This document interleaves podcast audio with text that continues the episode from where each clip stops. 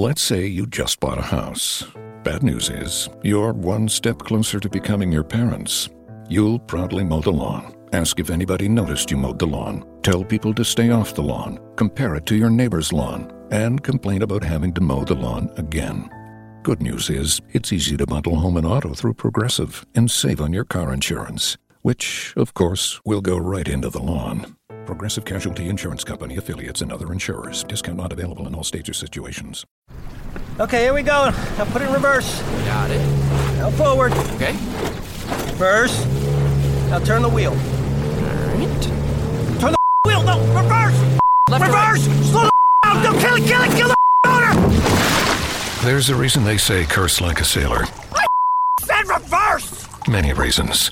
Progressive's boat insurance has you covered. Quote today at Progressive.com. Progressive Casualty Insurance Company and affiliates. Well, we're docked now.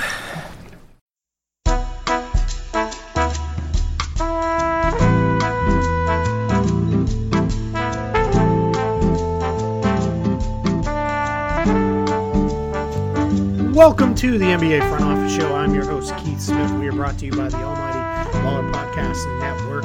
I'm joined this week. We're back together, a full team back together. I'm joined with Pete Toal. Pete, how are you this morning? Doing great, Keith. Early, but I'm here.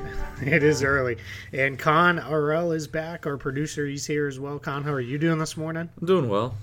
Just a bit earlier than normal for a Sunday. It is. For everybody who knows, if we seem a little punchy, it's 9:30 in the morning on a Sunday. So we took a little bit of a break because of the NCAA tournament. I don't know how much of that you guys have been catching. I've been watching quite a bit of it, and it's been it's a lot of fun when you don't have any real rooting interest. Like, I just root for chaos, and I think we got that with UMBC beating Virginia. That was a lot of fun to see that one happen. Plus, I have two golden retrievers, so when retriever pictures started popping up all over Twitter, I was all about it. So nice. You guys been watching some? What about you, Pete? I have. Duke is still in it, so we'll see how long that lasts for me. But, you know, anything can happen. Yeah, my lone rooting interest was out early on Friday. Providence College. Ed Cooley was one of my high school teachers and coaches back in the day. So I am a big fan of him, and I always root for them. I root for URI, too. I always pull for the New England schools. So, Connie, have you been watching quite a bit? Yeah, my hometown Ramblers, Loyola, they're killing it. So that's I kind of have a little bit of rooting interest here. But it's been a wild tournament so far. I'm excited to see if this continues. Yeah, it has been. Yeah, it'll be. It's kind of funny. I always say, as someone who doesn't watch a lot of college basketball anymore, I want chaos in those opening couple of rounds. Then I want it to settle in to see the NBA guys when the games matter more. But, you know, if guys are out, guys are out. They don't deserve to be there if they can't win. So, all right, well, that concludes our college talk here on the NBA Front Office Show. We are going to get into a couple different things. We're going to catch up on all of the latest signings and news and all of that. And then in the second half of the show, we're going to start our free agency previews, where we will start with breaking down the point guard position, and we'll explain how we broke this down, and hopefully we had some difference. We're not exactly starting off with a bang. Point guard free agency class not really loaded this summer, but we'll get into that and have some fun. But let's start with some news. So since it's been a while since we recorded, about 10 days or so, I believe right after we recorded, news broke that the Minnesota Timberwolves were signing Derrick Rose to a remainder of the season contract. That one went back and forth. It was initially reported when he was bought out by the Jazz. Then the Wolves owner, of all people, came out and said, no, we're not signing him. And then they ended up doing it. So kind of interesting to see him land in Minnesota. Con, I'm going to go to you first, because I know you watched him when he was with the Bulls. Does he have anything left to bring the Timberwolves?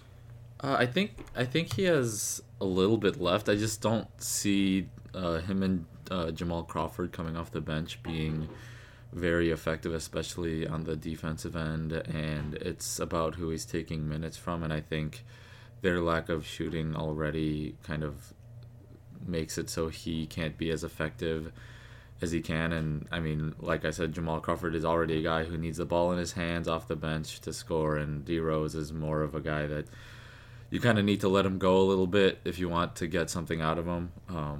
Let him kind of run the offense for the minutes he's out there, and I don't know if that's what Minnesota needs right now. So it was interesting, and I like the first game he played, I think, against the forgot. I think it was the Warriors, but he was like a minus 17 in like 8 minutes. Yeah. So yeah, I mean, we'll see where that one goes. But it's crazy that all these Bulls people, like the Wolves, are like bringing me back to to a few years back when everyone was on the Bulls that they have now. Yeah, right. Is there any doubt that if he shakes free, Joe Kim Noah would land there as well? I mean, it feels like that's just a lot. We had a podcast right after this news happened, and I was talking about how they should bring in Dang, they should bring in Noah, they should bring back Boozer and like oh, man. And Ronnie Brewer and all them. And then the playoff drought would continue. So, Pete, so I was thinking one thing about Rose is I think Kaan hit the nail on the head. If you're going to play him, you have to let him have the ball right. A lot. But I know you're a Tyus Jones guy. Yes. Is that like the downside to this? Is that Jones potentially loses minutes to Rose? That's exactly what my point was going to be. It's Tyus Jones has played well all season. So how do you basically, kind of knock him back and, hinder his further development with the franchise to bring in Derrick Rose, who has not shot the ball well by any means this season. Now it's even worse, shooting 31% from the floor with Minnesota. Now he hasn't played that many minutes per game, so Derrick Rose is kind of at the point now where he kind of has to get warmed up to kind of get heated up, and I just don't see it for this team, especially when Jimmy Butler comes back. I just don't see where Rose is going to be able to make any positive contribution to Minnesota, for the playoffs. So we'll have to see what happens with Derrick Rose. Right now, it's basically, I think, a favor to Rose to maybe try to help him, gain a team this summer. But we'll see. Yeah, and, I don't mind those kind of things as much, except for when it's a team that's trying to snap one of the longest, if not the longest, playoff droughts in the NBA. Like I can't. I don't know. I'm not a big fan of that when it turns into those kind of things, and especially at the expense of a younger guy who, at this point, in my opinion, is just a better basketball player. So, but I know what you're saying. I'm in agreement with you. Well, and you're messing with the chemistry because right now, obviously we all know, and everybody that's listening to this knows that the West is so tight right now as far as wins and losses. I mean, today you could be Minnesota and be in 6th, and tomorrow you could be in 9th, essentially, or at least 8th. Yeah, no, for sure. Yeah, it's gonna be hard to see where that goes. One way I could see him potentially being successful with the Wolves would be if you played, say, him, and this is assuming when Butler gets back, him, Butler, Wiggins, Bjelica, and Towns together, and you could really spread the floor. And open things up. But at that point, any one of those guys, you want the ball in their hands more than you want it in Rose's hands. So it's just, yeah, I don't like this move at all. I don't, for whatever reason it was done, it doesn't make any sense to me. It's not one that I think's gonna have any kind of good impact as the season goes along. So, all right, we'll keep moving on here. There was news. His 10-day contract's actually coming to an end today. Rodney Purvis with the Orlando Magic. It sounds like he's likely to get a second 10-day with the Magic. He replaced Rashad Vaughn, who signed a second 10-day and then was injured, so the Magic waived him. Purvis has played mostly because not everyone else is hurt in Orlando along the wing rotation, so he has actually seen minutes in, I think, each game that he's been up with the Magic. He played really, really well in Lakeland, really was filling it up for the Lakeland Magic in the G League. It's just not a lot to say here. He hasn't done much in the NBA, but just keep an eye on it. He's probably likely to get a second 10-day and continue to play minutes off the Magic bench. Another 10-day coming to an end today is Georgios Papagiannis from the Portland Trailblazers, but news broke last night that he's going to sign with the Blazers for the rest of the season. They're not even going to do a second 10-day for him, just going to immediately re-up him to the remainder of the season contract. And they also converted the contract of one of their two-way players, Wade Baldwin, into a full NBA contract, and that sounds like it is a two-year deal, so expected to be non-guaranteed or partially guaranteed for the second season. Let's get into Papagiannis first, and I'll go to you first, Kaan. Is he's not going to play for the Blazers, but is this guy an NBA player? I mean, it's tough to say because the Kings just took him so higher than most. Well, I do want to ask, I guess, where do you think he should have gone, or where did you think he should have gone at the time, if you guys remember? Because 13 was really high, but I don't know how far he would have actually fallen. Late 20s? Yeah, well, was he a first-round pick? Yeah, I thought he was going to be probably like an early 20s guy. Okay. You know, anytime it's a skilled big, which is that's what he projected to be, those guys are usually, you know, early 20s. But, yeah, definitely going in the late lottery like he did, that was definitely a shock to me. I'm not. What about you, Pete? I was going to say, like, mid-20s, somewhere in there, because that's usually where – potentially, if he didn't come right over, you could have stashed him, kind of thing, and that's kind of what I thought was going to happen. But, you know, obviously it didn't because, you know, Vladdy had a thing for him, I guess. Well, and I think the Kings almost looked at it as, which is not the way to do it, but I feel like they looked at it as, hey, we got our win from this draft by getting Bogdan Bogdanović's rights, because that was that same trade. Right. And that's, you know, that's not exactly how you handle it, but yeah, I just I'm not sure I'm not sure he's an NBA player. I'm not really sure what Portland sees, unless Portland's idea is he's a little bit of a depth play if Yusuf Nurkić leaves in the offseason. If they can't get something worked out with him, he is a restricted free agent. I don't know. Maybe he's shown a lot in practice and they want to keep working with him. They don't have their own G League team, so that's not an easy situation for them to handle. And the G League season's over in about a week for most of the teams anyway, so I don't know. It just doesn't make a lot of sense. It doesn't make a lot of sense to me that they converted Wade Baldwin either. He didn't show anything with Memphis and had plenty of opportunity for a Memphis team that had nothing but injuries at the point guard position. So I'm not – I don't know. I don't like these moves. I guess it doesn't matter. They've, won 1 million straight games now, it feels like, anyway. They're playing great basketball, so it's ironically, these guys aren't going to play.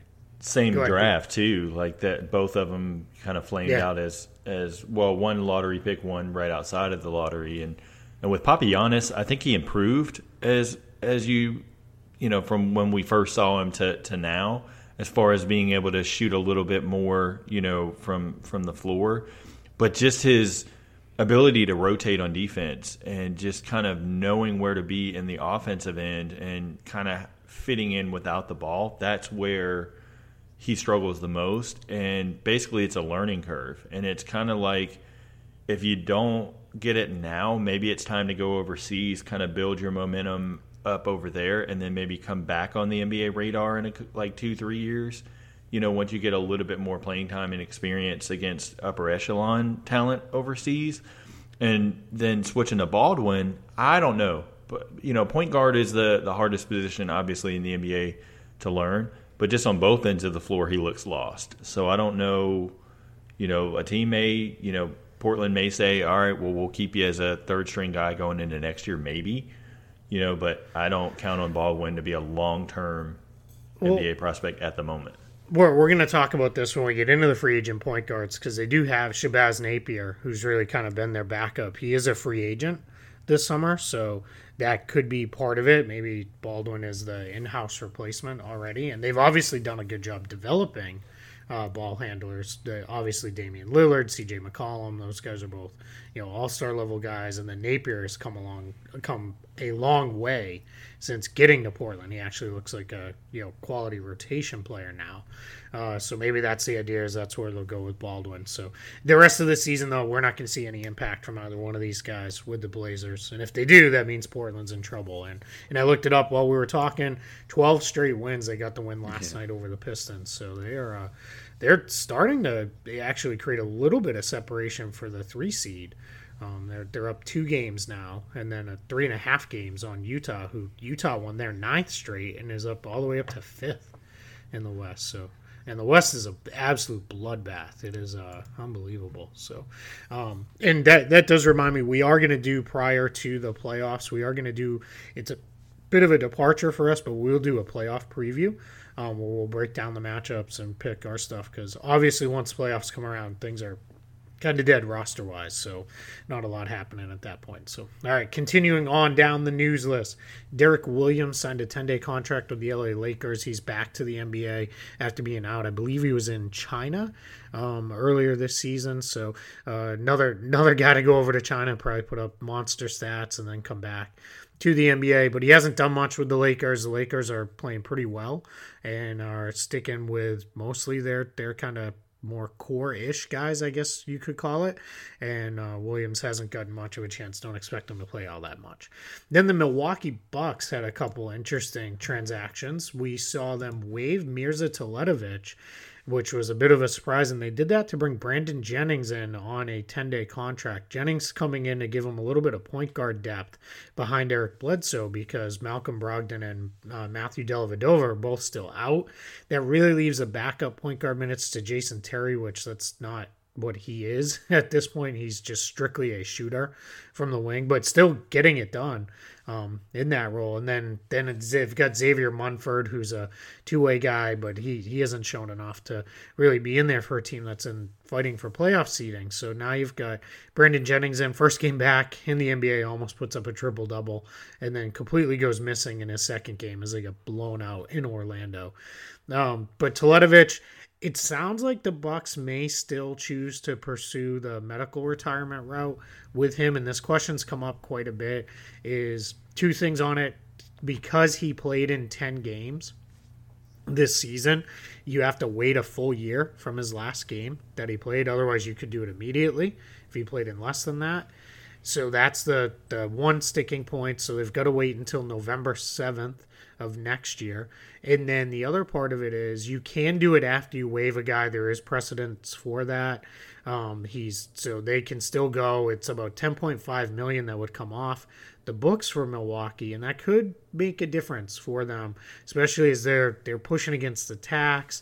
They're not likely to be a cap space team because of Jabari Parker free agent situation this summer, but that could help them at least flexibility wise. So something to watch there with Teletovic. And of course, Teletovic could go the Chris Bosh route and say, I still want to play. And that was his last indication, was that he didn't feel like he was done. He actually tweeted for the first time in like multiple years that no, I'm not done, I'm still getting after it. So you guys get anything to say on those? Yeah, real quick, just to clarify for listeners, Teletovic, back in December, the Bucks announced that he had pulmonary embolisms, so that's what's keeping him out, similar to Chris Bosh. I don't know if it's the exact same thing as Chris Bosh had, but it's kind of career life-threatening if it doesn't get better. So hopefully he gets better first and foremost, and then after that, I mean, if he can play, that would be great. But I just wanted to say that.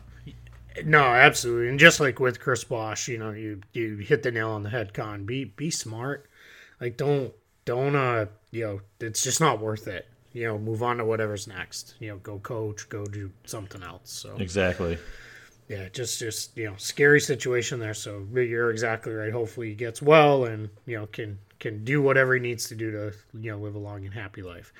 On the 10-day circuit, Dallas Mavericks signed Jameel Warney to a 10-day. He's a guy who's been in their system with the Texas Legends for a while. He's also a USA Basketball guy. If you haven't been following that at all, Jeff Van Gundy's been coaching the USA Basketball team because they had to qualify for the World Cup. Right? World Cup? Yeah.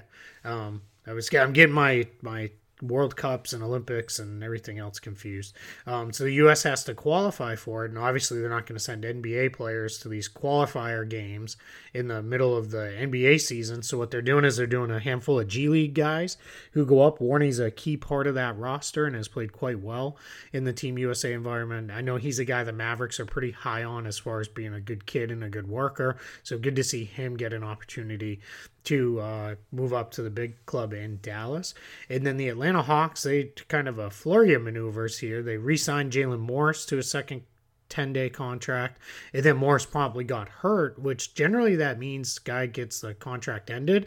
But since the Hawks aren't really trying to win anything, they're content just to let him rehab and get healthy. They brought up with another open roster spot, Damian Lee. He's a guy about 6'6", 6'7" shooter, went to camp with the Boston Celtics and has been playing in the G League for the Pete, is it Santa Cruz? Santa Cruz, yeah. Yeah, mm-hmm. So Pete, I know you got some thoughts on him. You've seen him play. So what do you think about Lee's game? He's actually pretty fluid. He can shoot the ball from deep, and he's actually a little bit sneaky athletic as well. Can hold his own defensively. And though, for those who don't know, he's actually engaged to Steph and Seth Curry's sister, Sedell Curry. So it'll be interesting to see kind of the how well he can, you know, kind of progress going further now that he's gotten an NBA opportunity. Because obviously, you know, Steph Curry, one of the best shooters the NBA's ever seen. Maybe he can give him some tips, kind of shooting the ball, and he can make a bigger impact next season. You know, but it's interesting to me with Lee because each year kind of playing in the G League, he's been talked about as a possible fringe NBA player getting a call-up. And I was glad to see not only did he get a call-up this year, but he got a call-up to a team that could give him an opportunity like the Hawks, because Kent Bazemore is out for the season and Marco Bellinelli got bought out. So interesting to see what he does in the next few games or so. Yeah, it's you know, that's, you want to see these guys when they come up get a chance, and you know, so far it looks like he's gone. The other Hawks move was they signed Antonius Cleveland to the remainder of the season deal after his second 10-day contract expired. Now Cleveland has not played for Atlanta; he's been hurt since they signed him. But this is more of a long range. This was a 2-year contract as well, so it's expected to be some small guarantee or non-guaranteed into next season. So this is more of a get the guy for the rest of this year, get him healthy, and then get him to training camp, probably play summer league with the Hawks as well. And then we'll see where he goes from there. He played earlier this year for Dallas on a deal. And it looks okay. He another kind of big wing guy, so we'll see where he what he looks like with that one. Continuing to move on, these guys, next two guys, both signed for the rest of this year and then into next season. The Phoenix Suns, Shaq Harrison, after a second 10-day contract expired for him, they signed him for the rest of the year. He's been playing minutes for the Suns. The Suns don't have a ton of point guard depth behind Elfrid Payton. Yeah, I lost my track of there. I was like, wait, they traded for him. What's his name? Elfrid Payton. And then Tyler Ulis had been in and out with some injuries. So Harrison's gotten some minutes there. And then Troy Williams with the New York Knicks. This one I really like. I thought this was good work by the Knicks to get him on a 10-day. And then I think this is good for the Knicks to sign him for the rest of the year. Super athletic. Does a lot of things kind of well, doesn't do anything really great, but he's the kind of guy, if you're the Knicks, you want to have these guys instead of keep bringing back these veteran players who really offer you no upside. It's worth having those. And I just it's fine for the Suns. I don't know. Just a plug and play basically because of all the injuries, especially Booker being he's been kind of in and out with the hand injury too. Yeah. So. Well, and at this point too, it's you woke up and you scratched, you got a paper cut. Yeah, you can't play tonight. All right, let's sit down and get the highest draft position we can get. Yeah. It's the Suns. It's that, man. The bottom of the tank race is it's something. That thing. The Bulls are doing an awful job. The Bulls are, man. They're I kind of feel like the Bulls have like one more 5-game win streak in them to completely ruin their chances. So you know what, but maybe they'll be rewarded for that in the lottery. That's what I'm hoping. I also, it's just to keep in mind, too, with these teams at the bottom, you're going to start seeing a lot of flu-like symptoms and back spasms. I think they're going to start creeping up here pretty soon. So, all right, continue to move on. Travis Ware got a second 10-day with the Lakers. He's the reason Derrick Williams isn't playing. Quite frankly, Ware's been playing. He's kind of a big kid. He's about 6'10", spacing the floor pretty well for them. He kind of comes in behind Kyle Kuzma and then just plays the Kuzma role. Just spreads the floor and does looks pretty good with that. He's he might be. It wouldn't surprise me if he gets signed for the rest of this year. And into Luke Walton seems to like him. Yeah, and he's a good ball mover too. Like I don't know that he's ever going to be a real rotation player, but he could be somebody that they could bring to camp next season.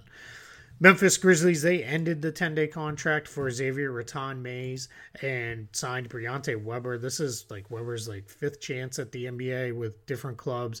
He plays really hard. He can get after it defensively. He's just very limited on the offensive end of the floor.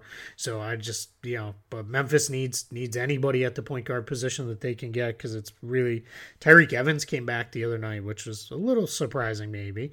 But he came back, and then Kobe Simmons has been the other guy playing, who's one of their two-way guys. So they needed someone to step in, because Conley obviously done for the year, and then Mario Chalmers has been hurt as well, and then they just don't have anything else at point guard in Memphis. So thoughts on Briante Weber, Pete?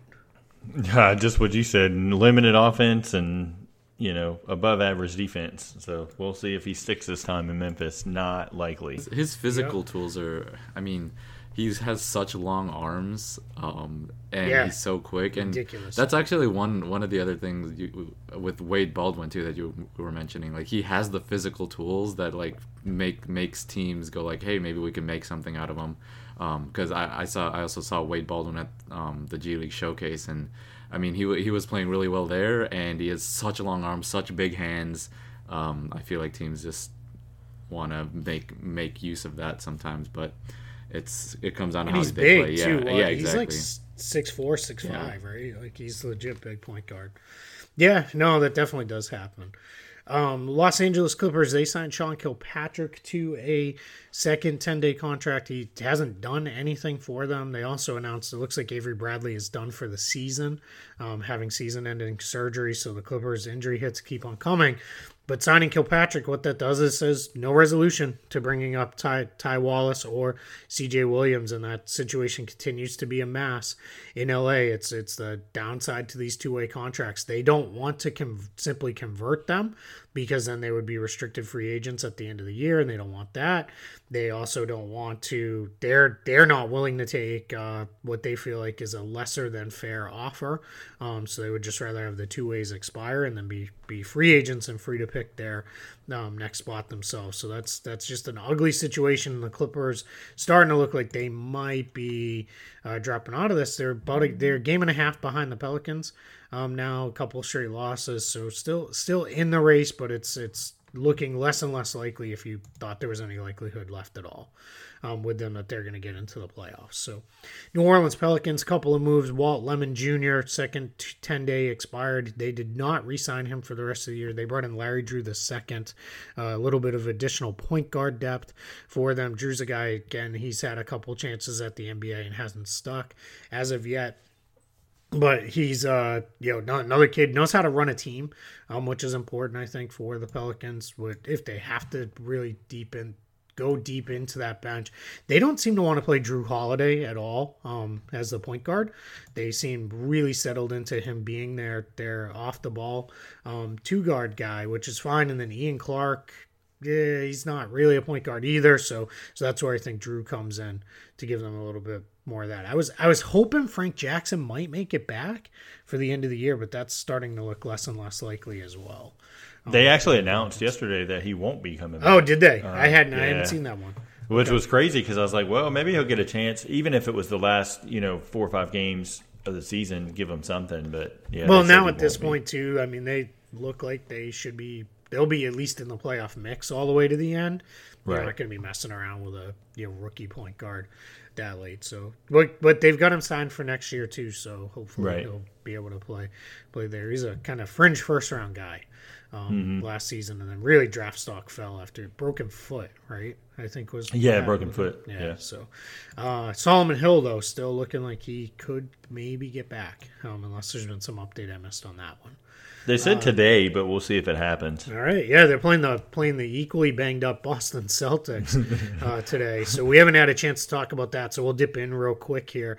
Marcus Smart out for 6 to 8 weeks, which is taking you into the second round, maybe conference finals at this point. After he injured his thumb, tore tendon diving for a loose ball, and then Daniel Tice injured his meniscus, tore his meniscus. He is done for the season. So the Celtics depth hit.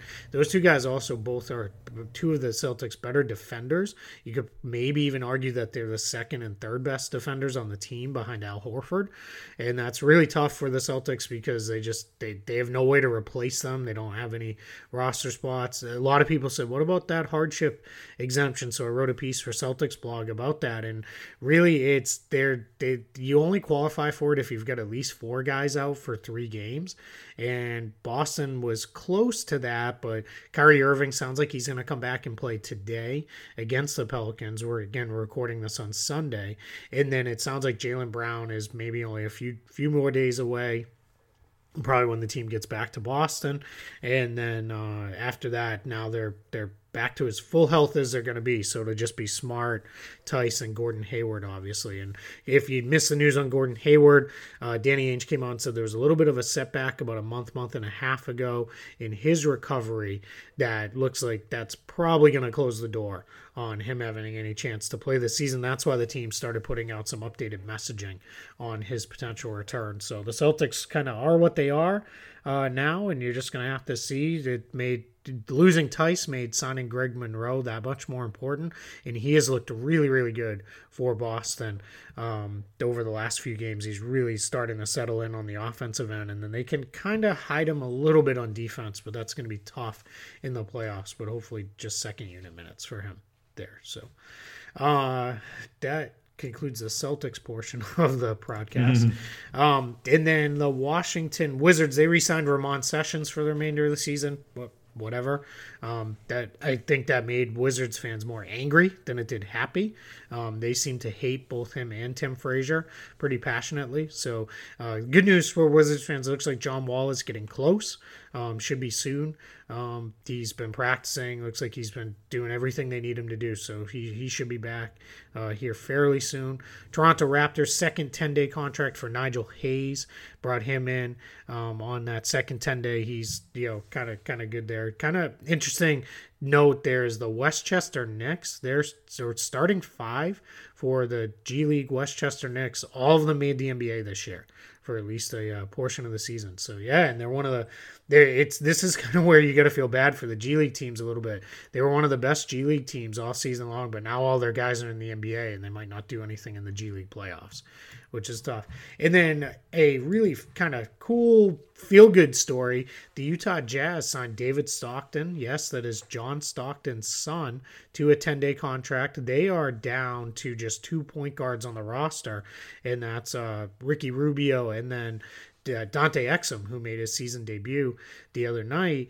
And now, so Stockton comes in because Raul Neto is out for a while, if not the rest of the year. And then Stockton comes in to really fill that third point guard spot. They're another one. They don't seem to want to put that on Donovan Mitchell. No, which kind of makes sense. Just let him do his thing. So that's where we're at now, is Stockton in the NBA. I thought that one was kind of cool. Yeah, it's interesting because he had a couple stints before. I believe Sacramento being the last one, and he's a heady point guard, obviously, like his dad, but it's just he doesn't do anything exceptionally well, but he's smart enough that he knows how to play within himself to not hurt a team. So that kind of perfect guy to be that third point guard to come in and just play some spot minutes and help run the team. Yeah, and he's extremely limited physically. Yeah. He's not big, he's not overly fast. And then he is also a USA basketball guy. He was another guy who had done quite well in those qualifiers. So you've seen the benefit for those guys to go and play in those games and then get some opportunities in the NBA after that. All right, we're going to take a short break now, and then we're going to come back and we're going to talk free agent point guards, and we'll explain to you our thought process on where we're looking at this free agent class. We are the NBA Front Office Show, brought to you by the Almighty Baller Podcast Network. This podcast is brought to you by ADT. When it comes to something as important as your family's safety, you need real protection with ADT. What does real protection mean for you? Well, real protection means you can get all of the latest innovation in smart home security from ADT, combined with 24/7 monitoring from the most trusted name in home security. You'll get a team of professionals designing and installing a secure smart home just for you, including 18,000 employees safeguarding you and your family, along with a connection to first responders. Your secure smart home includes everything from video doorbells and indoor and outdoor cameras to smart locks and lights controlled from the ADT Go app or the sound of your voice. You can also get professionally monitored carbon monoxide and smoke detectors. Everything is custom designed to fit your home, all from the nation's #1 smart home security provider. You can even get safety on the go, in the car, or when the kids are at school with the ADT Go app with an SOS button. Ready to learn more? Visit adt.com/podcast to learn more about how ADT can design and install a secure smart home just for you. Welcome back to the NBA Front Office Show. I'm your host, Keith Smith. I'm joined by my co-host, Pete Toal, and our producer, Kaan Erel. We are part of the Almighty Baller Podcast Network. We are going to talk free agent point guards now. To give you a little bit of our thought process, how we broke this down was we bucketed the guys into tiers, the tiers being all-star, starter, rotation, and fringe. And fringe means they're like truly fringe roster guys, kind of back into the roster, maybe G League guys, maybe not even NBA players at all. And then rotation guys, exactly what it sounds, maybe could start on occasion, but they're really just rotation players. Starters, true pure starters, should be there, or starter level guys. And then all-stars are exactly what they are, is all-stars. What we'll start off with is I'm going to start with 5 guys that I think have the potential to be free agents, but I don't think will become free agents. So, Kaan, if you disagree on any of these, you speak up, okay? All right. So the first one is Ron Baker. He is a player option. Ron Baker never should have got the contract he got in the first place, so wow. I don't think there's any way he opts out and becomes a restricted free agent. Any disagreement? Nope. Silence is consent. Jamal Crawford. So this one's kind of maybe one where you guys might feel different. He has a player option as well. I just think at this point in his career, he's had probably one of the worst seasons of his career. So far, a lot of that is just he doesn't play a lot of minutes anymore. And he is starting to slow down. He's not the guy he was, as he's in his, well, he's deep in his career, right? His 18th season now. So I don't think he opts out either. I mean, he's like 37 now, 36, 37. Yeah. So, yeah. And he's making, I think, He's actually 38. 38, yeah. And or 38 in 2 days. Yeah, so. What was he making? Around $8 million, was that right? Or $4 million? $4 million. Yeah, you got the room exception. Yeah. So I mean, I don't know if, he's not getting the room exception from anyone else. So. Pete, I kind of went back and forth on this one because I thought maybe if he did opt out, it would be just to follow a guy like a LeBron or something to tag onto a team to win a championship. But then money kind of talks as well, so yeah. I'm kind of in agreement with you guys. I don't think he opts. All right. My next one, this one I'll be interested to see. I don't think Corey Joseph is going to opt out either. More just of a marketplace thing for him. I think he would do better to stay with the Indiana Pacers. He started while Darren Collison's been out, and now Collison is back, and Joseph has kept the starting role. $7.9 million player option for next year. I just don't see him getting that money on the open market, but unless he wants to do years over dollars, but he's not that old yet. He's 26. So it's not, he's not to the point in his career where he needs to be, prioritizing 3 or 4 year deals over anything. So I don't think he opts out either. Pete, thoughts? No, I don't think he does, because the opportunity to potentially, get starters minutes here or there, depending on who they, if Collison's back and if they, bring anybody else in, opportunities more than anything. Yeah, and even if he's looking for years, getting years in this year's market would mean you're getting a few years at a lower number than maybe he could get when a lot of money or more money opens up the year after. So maybe make his $8 million this year and then see if he can get $8 million for 3 extra years per year is what I was trying to say. And yeah, so I think just testing the market in a year is probably better for him, and that's, I would think he's going to go that route too. Yeah, absolutely. All right, and then I know Pete's going to be in complete agreement with me on this one. There's no way that the 76ers decline the team option on TJ. Absolutely not. Yeah, absolutely not. So he'll be back with the Sixers. Do you agree with that comment? Yeah, no, for sure. Okay. All right. And then the last guy who has an option is Milos Teodosic. He has a player option, which would then opt him into a partially guaranteed contract. He's another one, I think, just because of the injuries he had this year and didn't get to play as much as I think he had hoped. And again, his is for $6.3 million next year. It's $2.1 million guaranteed. And there's no, I mean, the Clippers aren't going to waive him anyway on that unless he's really, hurt or injured. I don't think he's going anywhere either. I think he'll opt in to that one. Yeah, he also becomes restricted if he either way. So the Clippers have a lot of control over him. But yeah, I think he came to the NBA for a reason. To test it out, and I feel like he might feel like he didn't get a full shot just because of the injuries and all that. So yeah, I don't see him making more than what he has anyway next year. We'll see if the Clippers pick up his option though. I think he comes back and he'll back up Patrick Beverly next season. All right. I don't see why not. All right, well, we're all in agreement on that one. Hopefully we're not all in agreement on all the rest, otherwise this one's going to be a non-event here. So let's get into the guys who now will be free agents this summer. So the first tier we're going to start with is the All-Star tier, and I will tell you guys right off the bat, I have one guy. This is a one-man tier, and that's Chris Paul. I don't think he is any chance anybody else jumps into this tier. It's too late in this year, too late in their careers to play themselves up for me. So I have Chris Paul as the lone guy in the All-Star tier. I will also say I don't think he's going anywhere. I think he will finish his career likely with the Houston Rockets, unless it turns into, he's kind of just playing the chase the ring game for the last couple of seasons at the end of his career. But Chris Paul, my lone player in the All-Star tier. Kaan, who did you have in your All-Star tier? Yeah, I mean, it's obviously Chris Paul, and then I think the real discussion is because if we did this last year, we would have had Isaiah Thomas in this tier as well. Yep. So 100%. The question is, will Isaiah get back to that point ever in his career? Because I think he's pushing 30. I think he's 29 this year, if I'm not mistaken. So again, that's kind of entering the back end of his career. So I don't think he'll get to All-Star level again, especially if he stays in the West. But I think having one this year as kind of a coming back from the injury, we'll see what happens with a month of off-season training. He might come back with a chip on his shoulder, like he always has.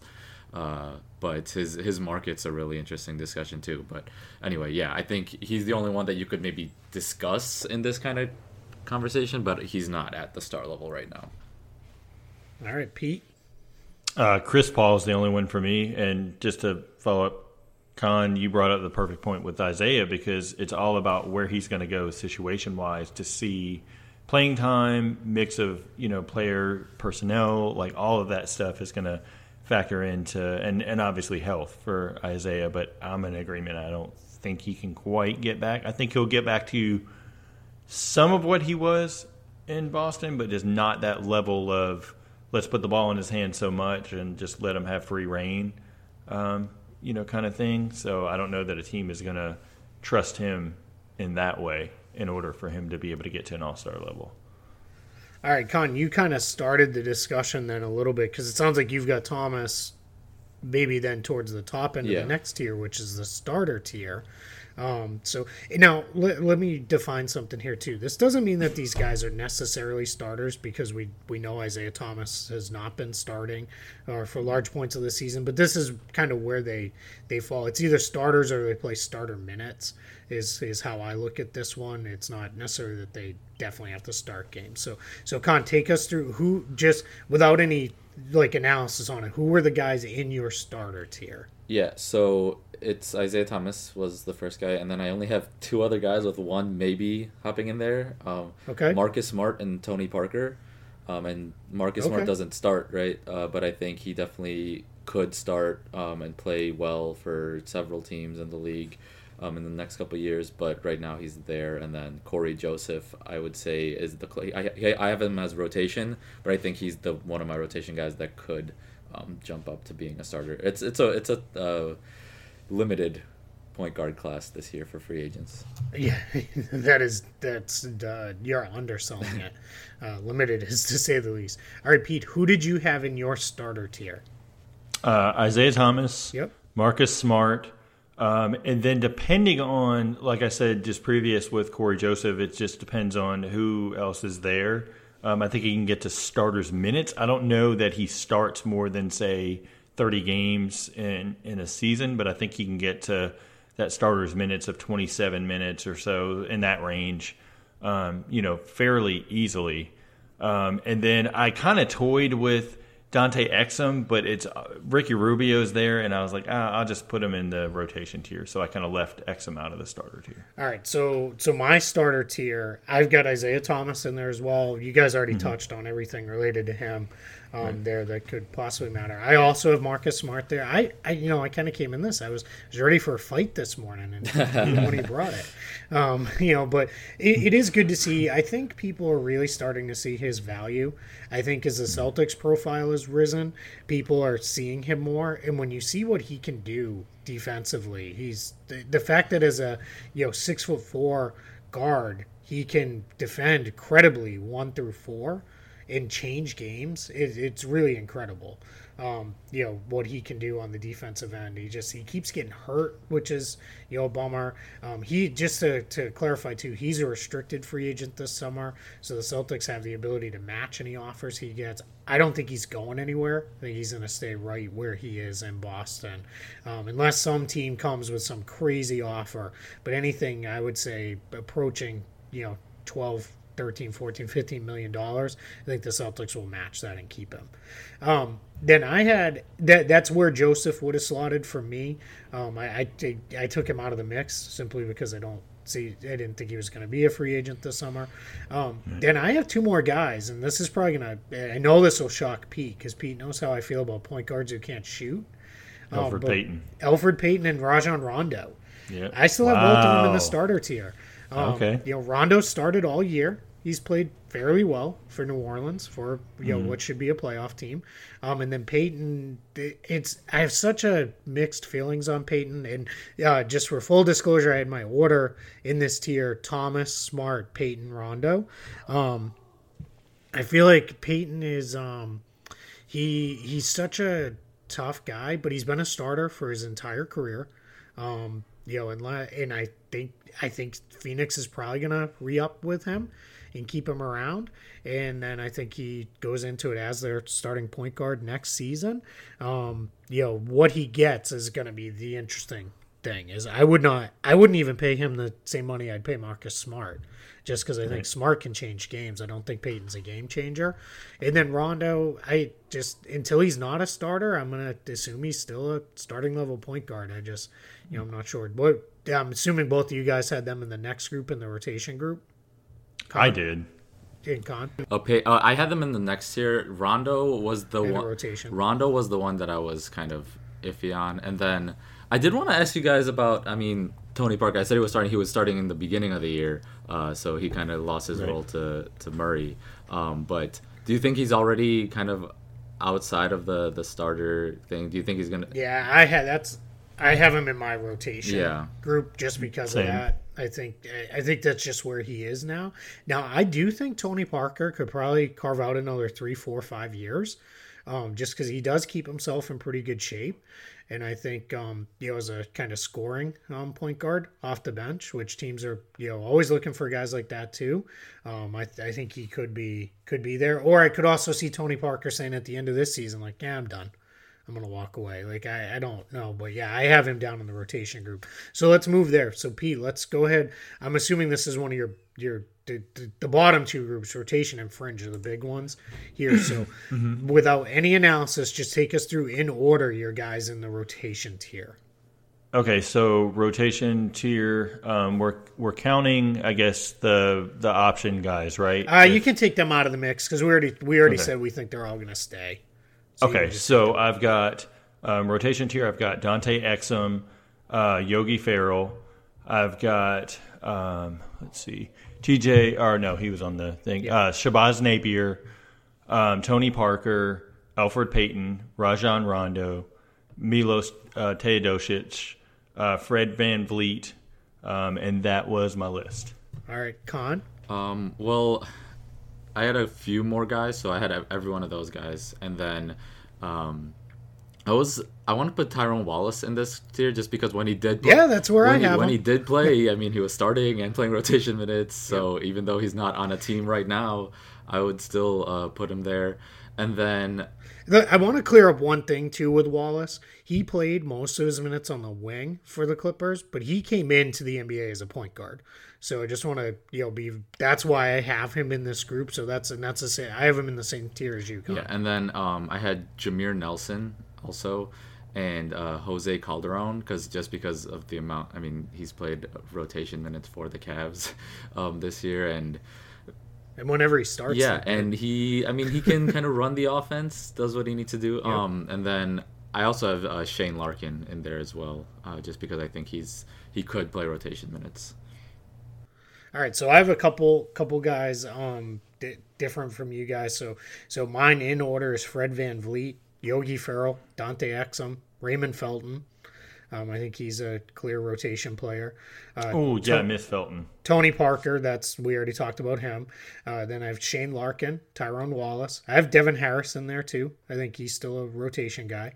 Jose Calderon, Raul Neto, that's where I have him. Tim Frazier, which Wizards fans are probably pulling their hair out, but I think he's a rotation guy. Shabazz Napier, and then I have Jarrett Jack, because Jarrett Jack actually played pretty good for the Knicks when he did play this year. And then the only guy I think that was mentioned that I don't have that you had, Kaan, was Jameer Nelson. I have him down in the fringe tier. So I want to start off with Pete. You had Shabazz Napier pretty high. Mm-hmm. In that group. So what's your I want to hear some of your thoughts on Napier. I think he takes the momentum from this season, kind of having I guess I don't really think breakout is the best way to say it, but a better than the rest season for him. I think he can really take on a backup point guard role. If needed. I know a lot of people probably laugh at that, but I don't see any problem with him playing that 18, to 21-minute role and excelling on the right team. But it's going to be a matter of will Portland decide to bring him back, and he's behind Lillard. I don't know that Napier is probably going to be all that thrilled about that, and I think if he can get the right number that can kind of exceed, being restricted what Portland will match. I think opportunity, could really be a big factor for Napier to get those minutes. Because to me, he's done well. Yes, he struggled, last year, and he struggled at times, this year. Not saying that he's been perfect, but you've got guys in rotation this year. Some of the guys that like Mario Chalmers has been in and out. Things like that. I think he's on par with some of those guys. So why not give it a shot and see what he can do next season? Yeah, it's because right, I had him in the same tier. I was just surprised you had him a little higher in the tier ahead of some of the other guys. And then either one, I was the only one who had Devin Harris in this group. Do you guys? I actually had him. I wasn't reading out my entire list of 20 guys just because Pete read his list. So I didn't want it to be repetitive. I had Devin Harris in the top half of these rotation guys actually, because I think he still provides quality minutes, and a lot of these guys are lower end, like closer to fringe than some of them are closer to fringe than they are rotation than they are starter. So I think Devin Harris definitely belongs in this spot. For me, Harris, the only thing was the injuries, and so kind of being in and out. And I mean, obviously he's capable, but is he going to be able to stay healthy? So I factored that into my decision-making too. Like how much injuries have played a part in their careers, where they are kind of going forward, and things like that. So I kind of factored that in a little bit. So it might be a little bit different than what you guys kind of put together, just kind of a baseline across the board, like not like factoring any of that in. And I do want to say I did miss Raymond Felton on my list. Somehow I didn't even have him on either fringe or rotation, but he'd absolutely be a rotation guy. So it's all right. We know you just don't like chubby fat guys. That's fine.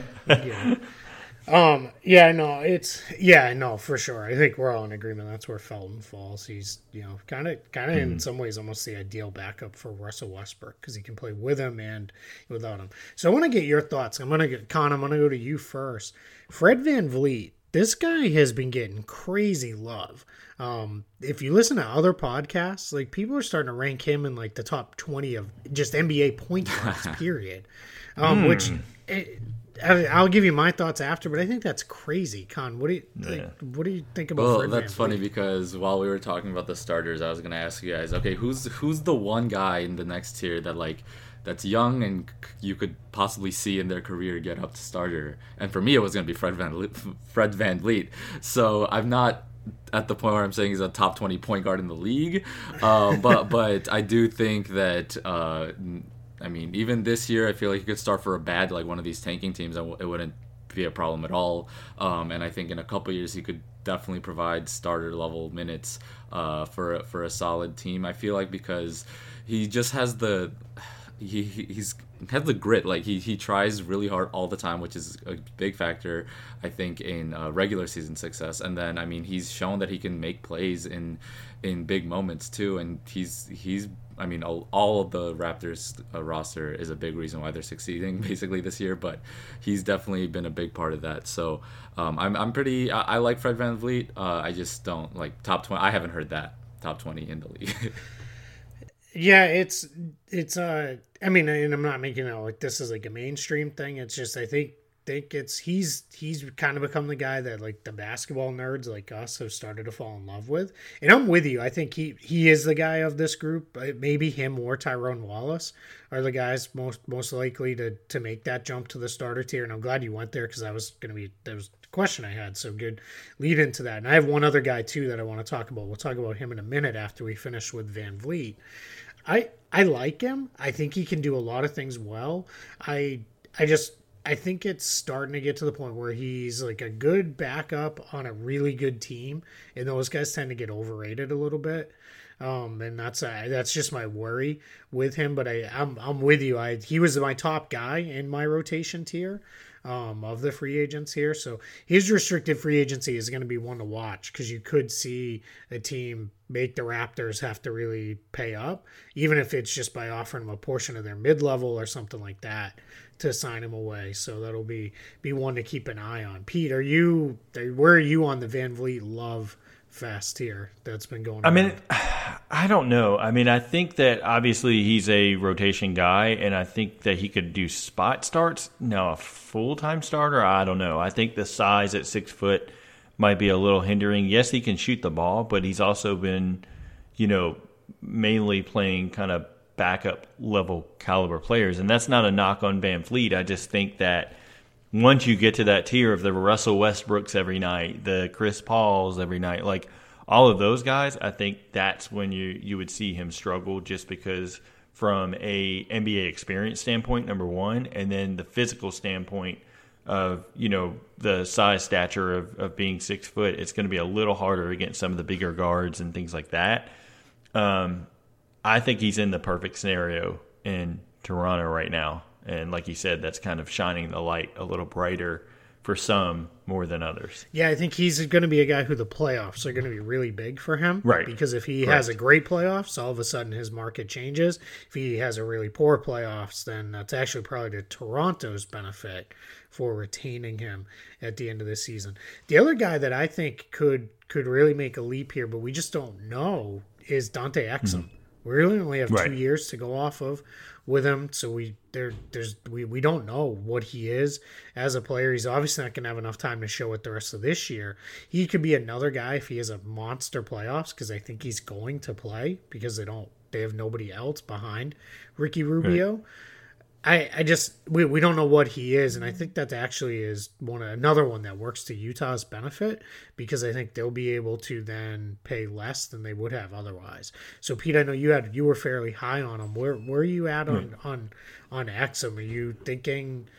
Well, let me rephrase it. What do you think is a fair offer for Exum this summer? Oh, that's a good question. Now, obviously, not being the cap guru that you guys are, I would say give him a 2-year deal, kind of see, maybe have a third year in there as an option, just kind of see what you can get out of him for Utah, because you don't want really you don't want Donovan Mitchell, having to play the point guard role. You got Rubio in the kind of perfect starter role that could kind of transition it to Exum, because I think Exum, obviously his passing, if he can really knock down the three-point shot, that's going to, be kind of where it's a make or break for him, being able to stretch the floor, shooting the ball. And he's got that great size. He's 6'6", and he's a legit 6'6" too. So I think him and Mitchell could be something. And it's important to remember too, Dante Exum's only 22. So and that's the thing. There's so much untapped potential there because of injuries. Multiple years for him. That it's if you pass on him now and say at 26 he blows up, and I'm not saying Dante Exum is going to be an all-star, but what if he gets to close to that all-star level, across the board, kind of fills up the stat sheet in all areas each game, and Utah let him go, they'd be kicking themselves. What about you, Kaan? What would you give Exum? Yeah, so his cap holds right at almost 15 million, so I know he's not going to get that, but that's going to be on the books for them. So I think I would try to give him something around the mid-level exception, the full mid-level exception, like $8 million for maybe 2-3 years, and see if he takes it. If not, I would try to retain him, even because I think he's not going to pull crazy offers from around the league. I'd be curious to see if there's a team that kind of messes up the situation for them and gives him like a $10-12 million a year deal for 3 years. I just don't know if other teams will risk it that much. So I think it's really going to be a negotiation between Exum and Utah for, like I said, the mid-level exception for 2 to 3 years. Yeah, the challenge you need to look at with all of these things is the teams who have cap space. Your first question you have to ask is, do they need a point guard? Right, so let's go through it. Chicago, no, they've got their point guards, multiple point guards.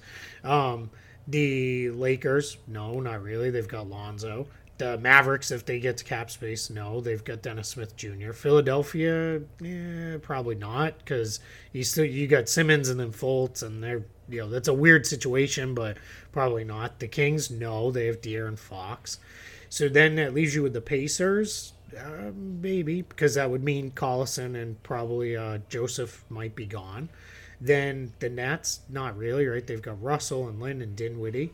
And then the Hawks, they've got Dennis Schroeder. I'm curious to see if the Hawks could get in there and maybe mess that up, as you said, Kaan, and then maybe they move Schroeder in another. I think it's going to happen. Yeah, move him in the offseason, because he wasn't signed by Travis Schlenk, the GM. That's not his guy. It's kind of almost like Elfrid Payton, just in the extension period and versus the end of the rookie scale period. So I wouldn't mind seeing them throw an offer at him. I think you have to be careful, though, that you have a two guard who can shoot beside him. So that's why I really think Utah would. I want to know what their number is, because they have a number where they won't match, and I'd love to know what that number is, because 22-year-old 6'6" point guards don't exactly fall out of the sky. You're lucked into something pretty good here, and it's just unfortunate he hasn't been able to play for half of his career to this point.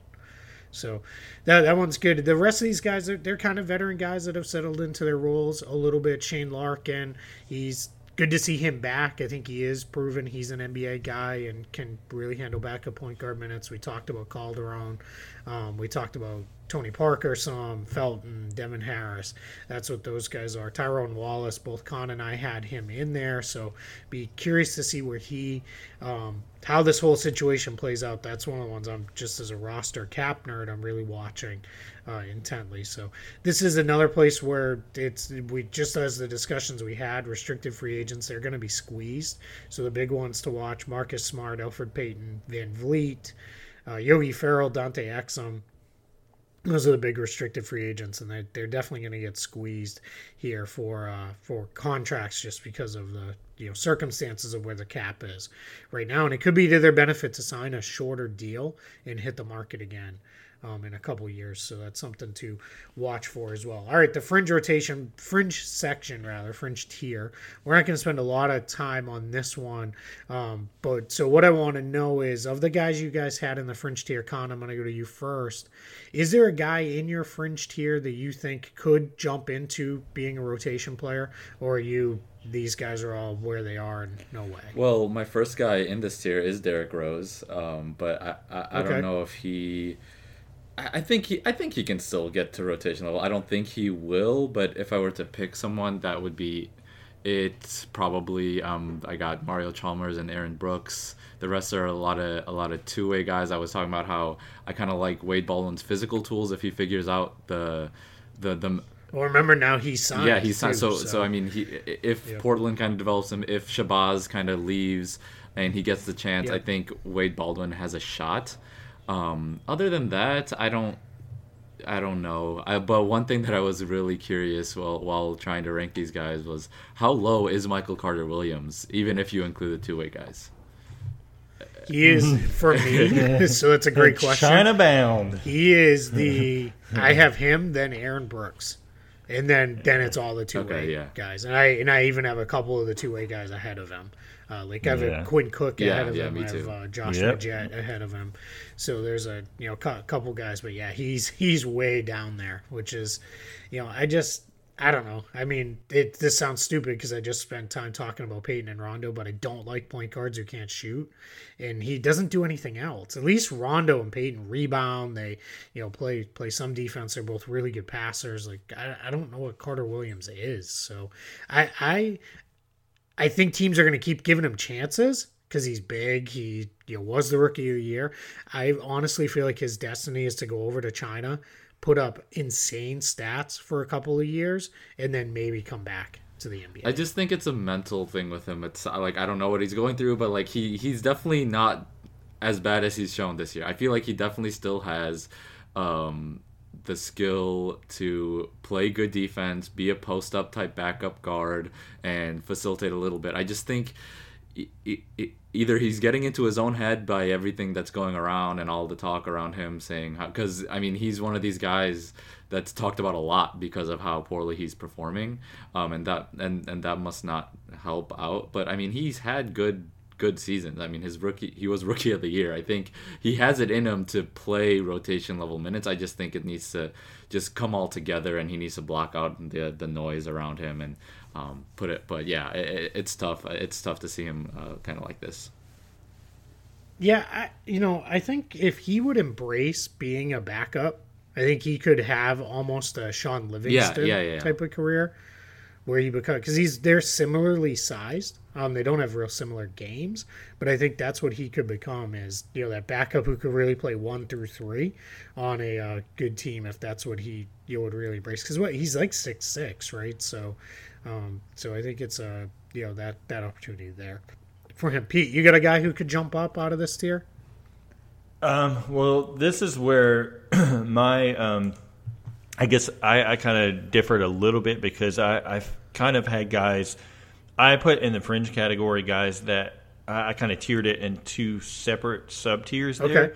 I put guys that were most likely like G League esque, and then I put guys that may be in and out of the rotation throughout the year. I think number 1 on the list for me is Shane Larkin, and then number 2 was Tyrone Wallace. Okay. And then 3 was Tim Frazier, because I think all 3 of those guys for me are absolutely rotation caliber. I just think based on situation, as far as, who's in front, they may be kind of in and out of the rotation. But majority of this list was guys that I don't think will be able to get consistently in the rotation. Guys like Derrick Rose, guys like Aaron Brooks, things like that. And then a guy that kind of I struggled with a little bit is a guy like Malcolm Delaney.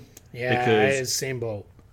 Yep. I feel like he has all the potential to be a rotation guy, but then there's so many nights where he looks lost as can be, and if he's not scoring, then that's pretty much he's lost in the game. Yeah. And so I just feel like he could go to Europe, excel again over there, and that's his career. I just don't know that he, you know, is really the NBA guy, because if you look at Josh Majette, and if you, you know, caught any of the Hawks games when Majette did actually get in the game, Delaney didn't, and the team actually ran, you know, not obviously it's the Hawks and they haven't done great this year, but Majette actually, you know, kept the team at a good, better pace, if that makes sense. Yeah, you know, the tough thing for Delaney is he's only in his second year, but he's 29 because he had a long European career. Yeah. And I think he was better last year when the Hawks were a good team.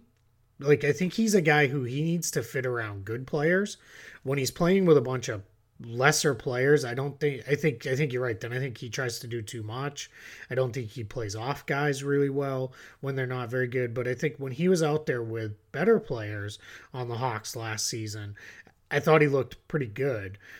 He took a pretty big step back, and I think you're probably right. I think he's probably headed back overseas.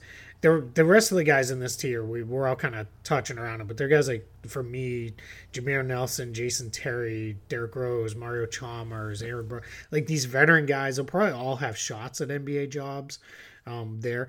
The one guy, if I'm not going to go with Delaney, the one guy could maybe see jumping up is Quinn Cook, but each passing year, I believe a little bit less, but he has been starting for the Warriors while Steph Curry's been out. I think that's more of a just the Warriors don't care at all about what happens the rest of this regular season. That much is obvious. So I think they're just getting him out there. But, you know, again, he's another guy. He's going to be 25 in about a week, and that's starting to – if you're not going to make it now, you're probably not going to make it. And each time with the Pelicans, the Mavericks, I'm like, oh, man, he's got the perfect shot here. You know, he's going to work his way into the rotation, and it doesn't happen. I'm like, well, I mean, there's not much chance left. How funny is it, though, that he couldn't lock down a job with the Pelicans and Mavericks, and now he starts for the Warriors? It's just kind of odd. And then of the two-way guys, I don't see anybody in that grouping. There's no one there that I see, you know, even jumping into being a rotation player on any sort of consistent basis. I think they're all – you know, they are what they are at this point as well with that group. So any kind of closing thoughts? Because I have one more thing I want to go back to on Dante Exum, if you guys don't have any other thoughts on the fringe. I just hope teams have their point guards set up, because the free agent, like we've said this a lot, but there really isn't. Chris Paul's probably going to stay with the Rockets, or depending on their playoff run, I guess. And then, you're going to talk about Exum, so it's these restricted guys that are really going to push the market here for the point guards. Yeah, it's the restricted guys, and it's Isaiah Thomas are the ones I think that are really the players to watch. And then this is not a strong point guard draft class. It's a really strong draft class, but it's really Colin Sexton and then Trae Young. That's it for the, you know, top tier point guard. So it's like a team like Orlando that needs a point guard. It's really rough, because I would rather, if I'm the Magic, if you can figure out a way to cap space, which they're probably not going to have, I might throw an offer at a Dante Exum, who fits kind of their profile. They like those big, kind of long, athletic guys.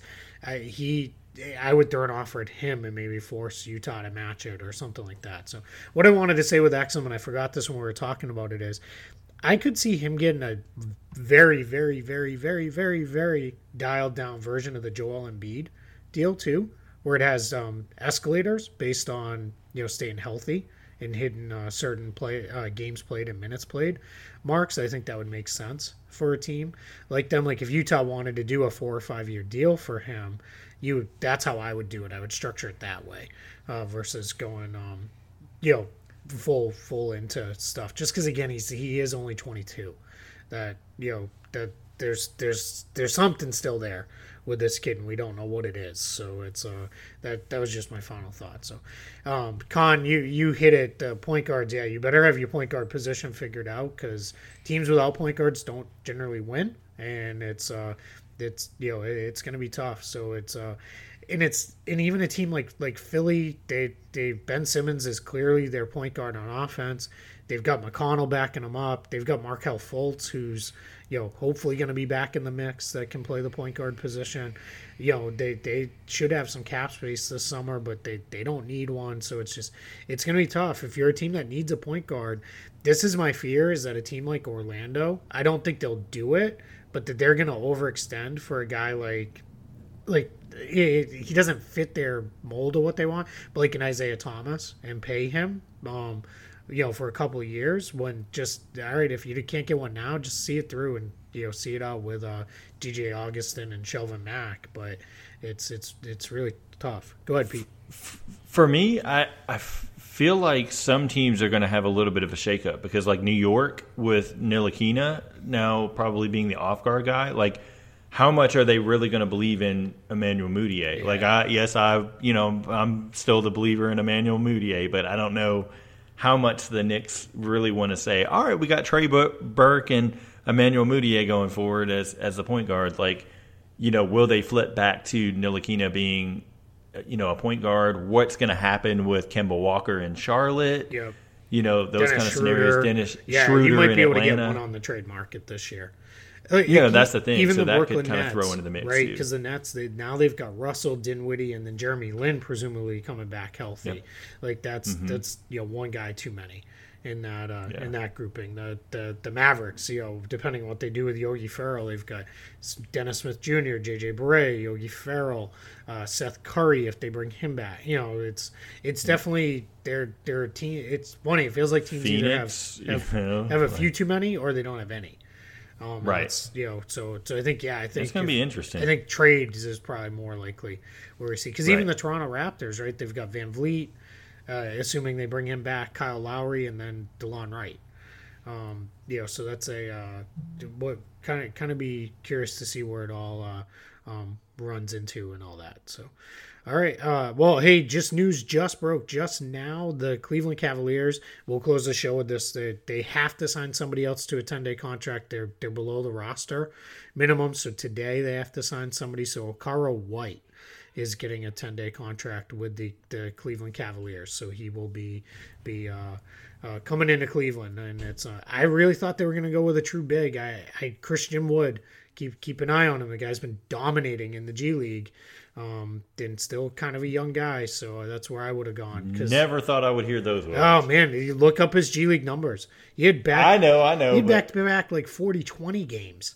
Yeah, recently. It's crazy. So he's, he was, man, Philly fans loved that dude for a long time, and then never panned out. So, all right, so we'll close the show. Kaan, tell everybody where they can find you on Twitter and what else you got going on. Yeah, so my Twitter handle at Kaan, KAAN_MTD. And my podcast is the Bench Mob NBA podcast. We were doing mock free agent meetings, so we did DeAndre and Boogie, and kind of talked about what kind of offers they'll get, and it was a lot of fun. So you can go check that out, and follow us at the Bench Mob NBA too. All right, Pete, tell everybody where to find you on Twitter. You can find me at Pete Toal NBA, so it's PETE TOAL NBA. Always, you know, looking to talk basketball and things like that. Right now I'm kind of sobbing over my sadly remaining NCAA bracket. So, you know, that's what I'm going to be glued in at the end of the week. This was the least prepared I've ever been to fill those things out, so it means I'll probably do the best I've ever done. Yeah, exactly. My daughter had UMBC winning 2 games, so she's oh, wow. Well, nice. We have 2 golden retrievers, and once she found out they were the retrievers, I was there so, you go. Nice. Yeah, so maybe she's going to win the whole thing. So, and then maybe I can retire and not have to do any of this. There you go. Hey. Yeah, you can find me on Twitter at Keith Smith NBA. You can find my written work at Real GM. I'm going to be doing off-season previews coming up. They'll be somewhere, not entirely sure where yet, but look for those. I'll obviously be retweeting and tweeting those out as they come. And then you can find any Celtics-specific coverage over at Celtics Blog. I do want to ask for one favor for anyone who is listening to this. If you can, please go to iTunes and give us a rating and review, hopefully 5 stars. It really, really does help us. It gets eyes on the show. just if you're out there, we've got a lot of cool stuff coming. We're going to be doing full off-season previews. We're going to try to get to all 30 teams. We've got team experts coming on, so you're not just going to have to listen to us. We're going to get the people who really know these teams in depth and cover them. We're going to get them on the show and ask them to cover and talk and go through what their off-season, and we will do it in depth as you're used to here. We'll talk all the free agents and what the teams need and things like that. Those team experts always have a really good take that we maybe don't see as guys who have to watch the league as a whole. So it is always great to have those guys coming on. We will continue with the free agent 2 guards. That'll be our next podcast that we'll do as we get into that. I think that group's a little deeper and a little more interesting, so it should be kind of fun to talk on those ones. So again, please head over to iTunes, 5-star rating and review really would help us out quite a bit. And just as importantly, tell a friend if you enjoy the show. If you don't enjoy the show, send us an email. Let us know what you don't like. You can find our my email is in my Twitter if you want to email it to me, or you can just hit us up on Twitter and tell us I don't like your show because you guys suck. Hopefully it's more helpful than that than just we're terrible, but that's where it's at. So to close it out, this has been Keith Smith. This has been the NBA Front Office Show, part of the Almighty Baller Podcast Network. We will talk to you next time.